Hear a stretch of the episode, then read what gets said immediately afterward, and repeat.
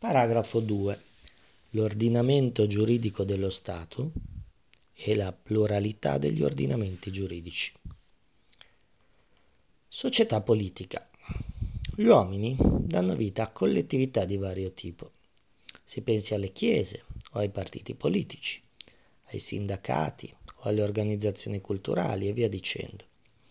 Tra tutte le forme di collettività importanza preeminente assume la società politica, quella cioè rivolta alla soddisfazione non già di uno o dell'altro dei vari bisogni dei consociati, bensì di quello che tutti li precede, condizionandone il conseguimento, e che consiste nell'assicurare i presupposti necessari affinché le varie attività promosse dai bisogni stessi possano svolgersi in modo ordinato e pacifico.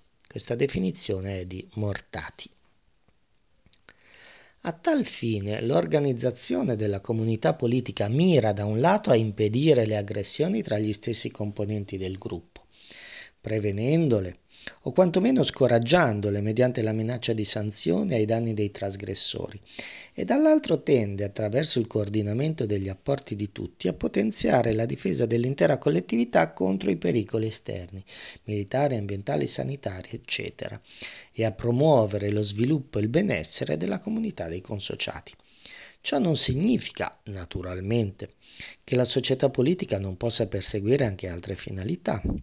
Anzi, l'organizzazione politica, proprio per poter assolvere il suo difficile compito istituzionale, finisce necessariamente per assumere sempre una struttura particolarmente articolata, che le consente di dedicarsi alla realizzazione dei molteplici altri scopi che a volta a volta vengono ritenuti di utilità generale. In epoca moderna soprattutto si è verificato un imponente fenomeno di espansione dei compiti pubblici.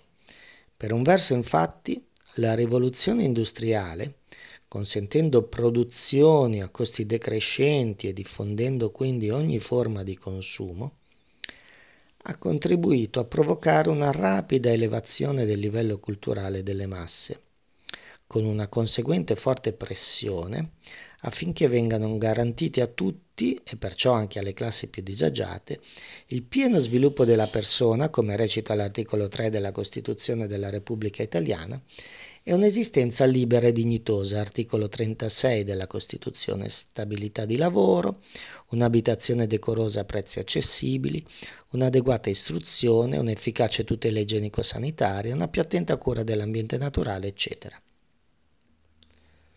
Per altro verso, lo stesso sviluppo delle dimensioni in cui si svolge la vita economica spinge inevitabilmente il potere pubblico ad interventi frequenti, volta a volta per proteggere e incentivare, o viceversa per regolare e frenare, il fenomeno industriale e in generale l'iniziativa economica, la quale, precisa la Costituzione, non può svolgersi in contrasto con l'utilità sociale o in modo da recare danno alla sicurezza, alla libertà, alla dignità umana, articolo 42,2 della Costituzione.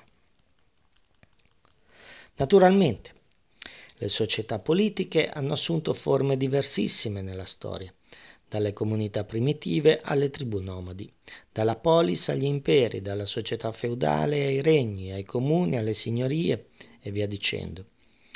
Oggi è centrale la nozione di Stato che si identifica con una certa comunità di individui, i cittadini di quello Stato che come tali si qualificano in base alle regole concernenti l'acquisto e la perdita della cittadinanza, stanziate in un certo territorio sul quale si dispiega la sovranità dello Stato.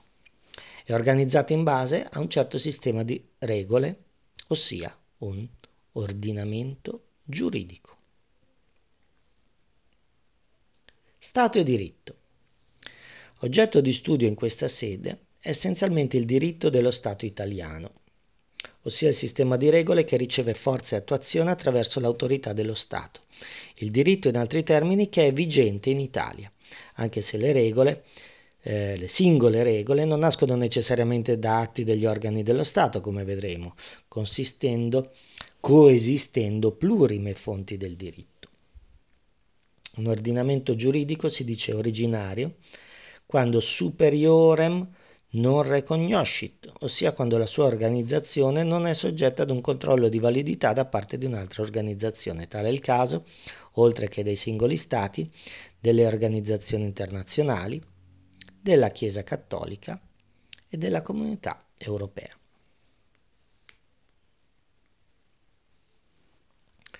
Pluralità degli ordinamenti.